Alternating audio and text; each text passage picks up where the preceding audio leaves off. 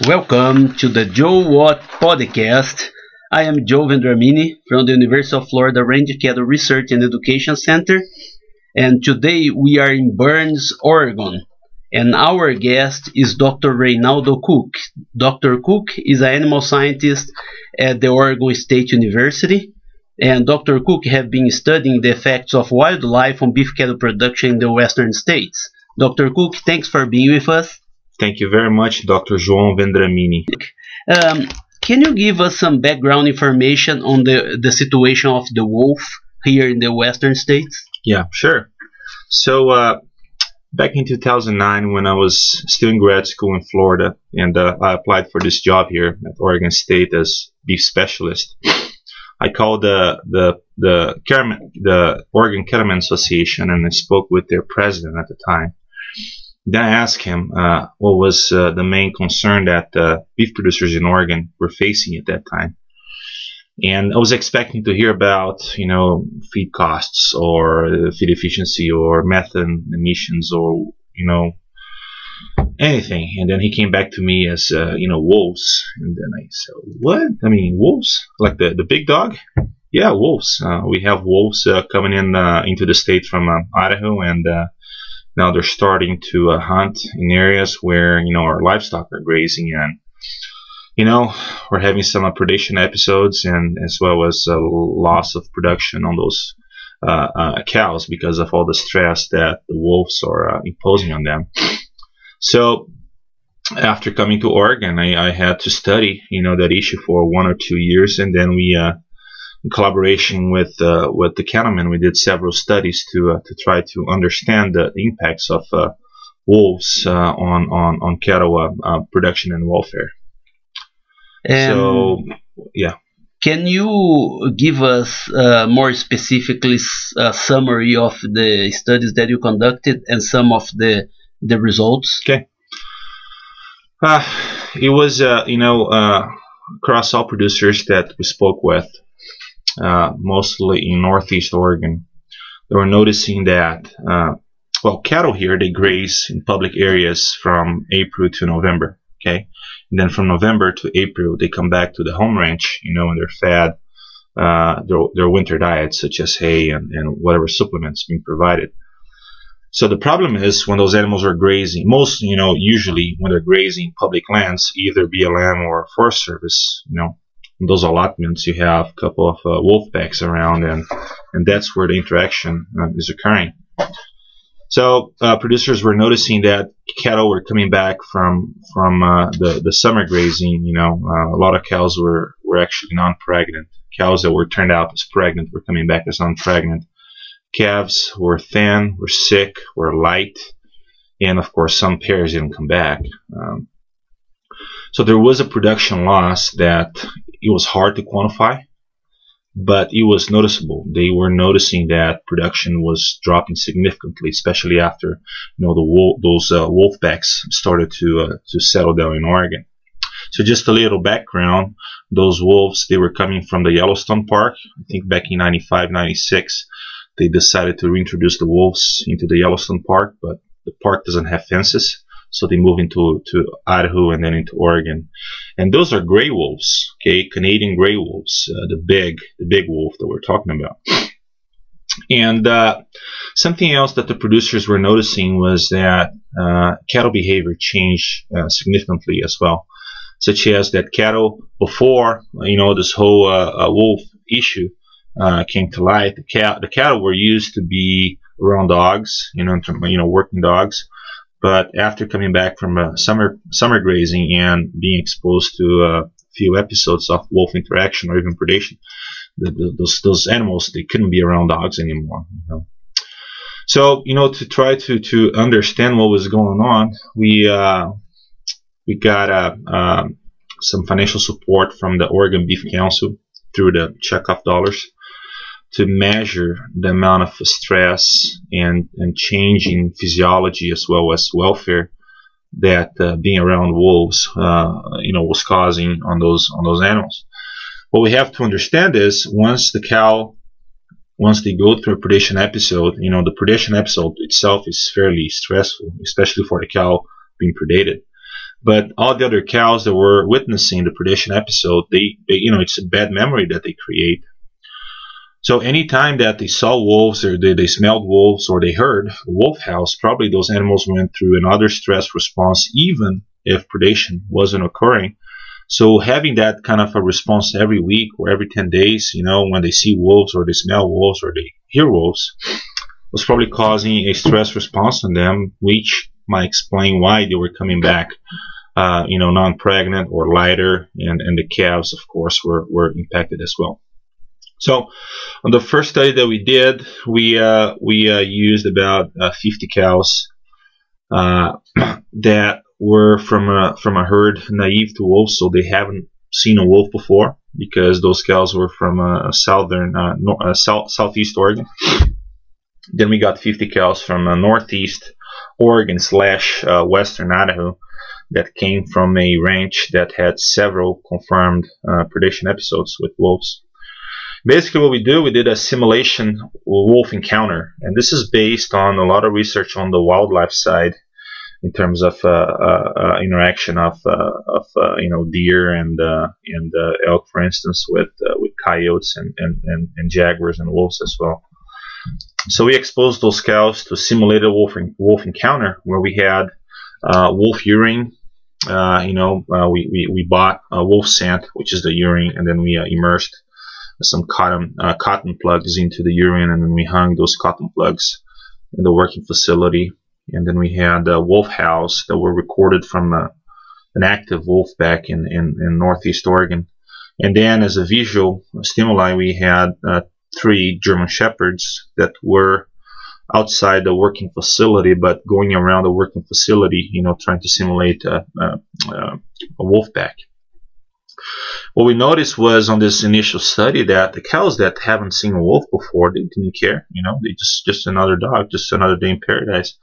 But now the cows that been through a predation episode, as soon as we started to play the wolf house, they started to to act much more aggressively, and they adopted a uh, a, defensive behavior that's typical of preys under a lot of stress.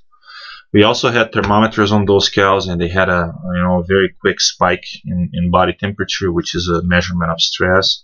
We collected blood samples on them, and we noticed a, a significant increase in cortisol, as uh, you know, uh, comparing pre to post samples in terms of the wolf encounter. And then their disposition, which means that their temperament, also became much more aggressive uh, compared to the cows that never seen a wolf before or control group.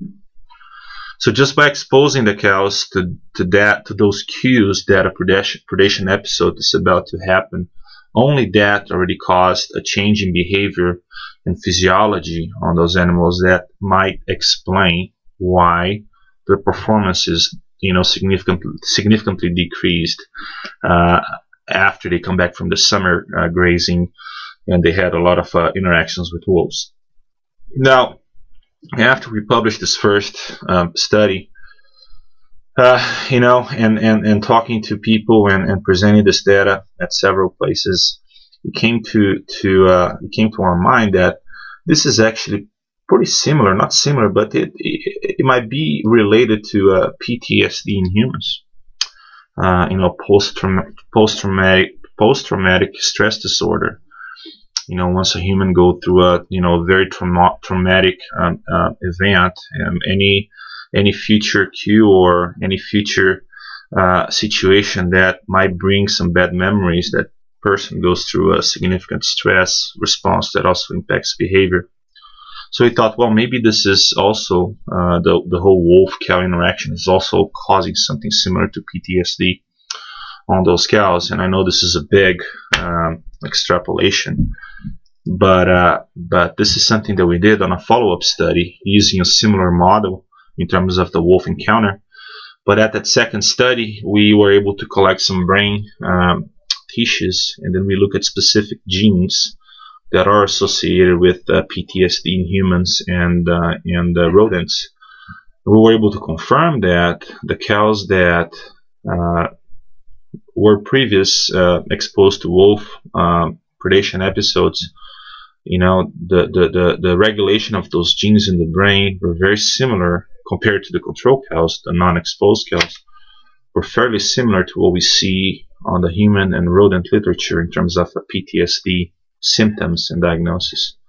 So the whole wolf cow interaction is, is impacting cattle welfare not only on the behavioral side as well as the physiological side in terms of uh, of hormones and which have a direct implication on production, but also having some significant impacts on cow welfare, as we can tell by by the change in, in brain function that resembles a PTSD uh, episode in cows uh, caused by this uh, wolf interaction. So after we, we got the second study done, I think it's pretty clear to see that that uh, the, the, presence of wolves are causing some significant changes into uh, the, the beef cattle production here in the West. And and Reinaldo, have uh, what are the other major wildlife animals that has impacted uh, beef cattle production in these western states? So I focused a lot on the wolf because the animal behavior and animal physiology and welfare is is uh, one of my uh, areas of expertise.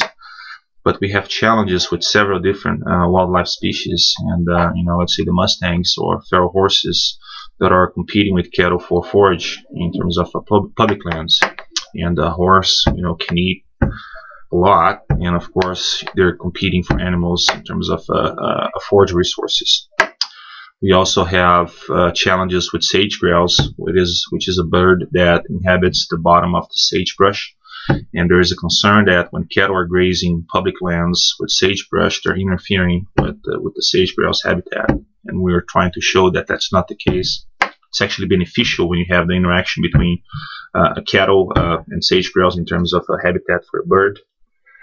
We also have uh, uh, concerns with mountain lions preying on, on, on calves, more specifically, coyotes as well. And uh, and also, you know, on riparian areas where we have streams and, and, and little rivers or or or, uh, or, lakes, we have the concern with fish as well uh, in terms of uh, the trout, the salmon, and uh, having cattle grazing areas where you have you know those uh, fish species might it's also a challenge to make sure that the, the, the, cattle grazing and also everything that comes with cattle production does not impact the, the quality of uh, the, the habitat for, for, for the fish. And the wildlife uh, uh state and federal agencies, do you th- feel that they will somehow be affected by the science behind or you you still see that there are a lot of political decisions that do not account for for the research that has been conducted throughout the, the country. There's a lot of political issues that we have to debate. There's a lot of public perception that we also have to address. Uh, and I think the panther problem that you guys might have in problem is might have in Florida is very similar to our challenge here with mountain lions. And within all the wildlife issues that we have, the mountain lion issue is all the way to the bottom because we have the wolves, the sage grouse, the mustangs, the fish first, and then and then we go down to the cats. But uh, but I think that you know my discipline is beef cattle production. I do research to to uh, to uh, to support and facilitate or improve uh, productivity in beef cattle systems. And I'm on the cattle producer side, of course, because this is my job.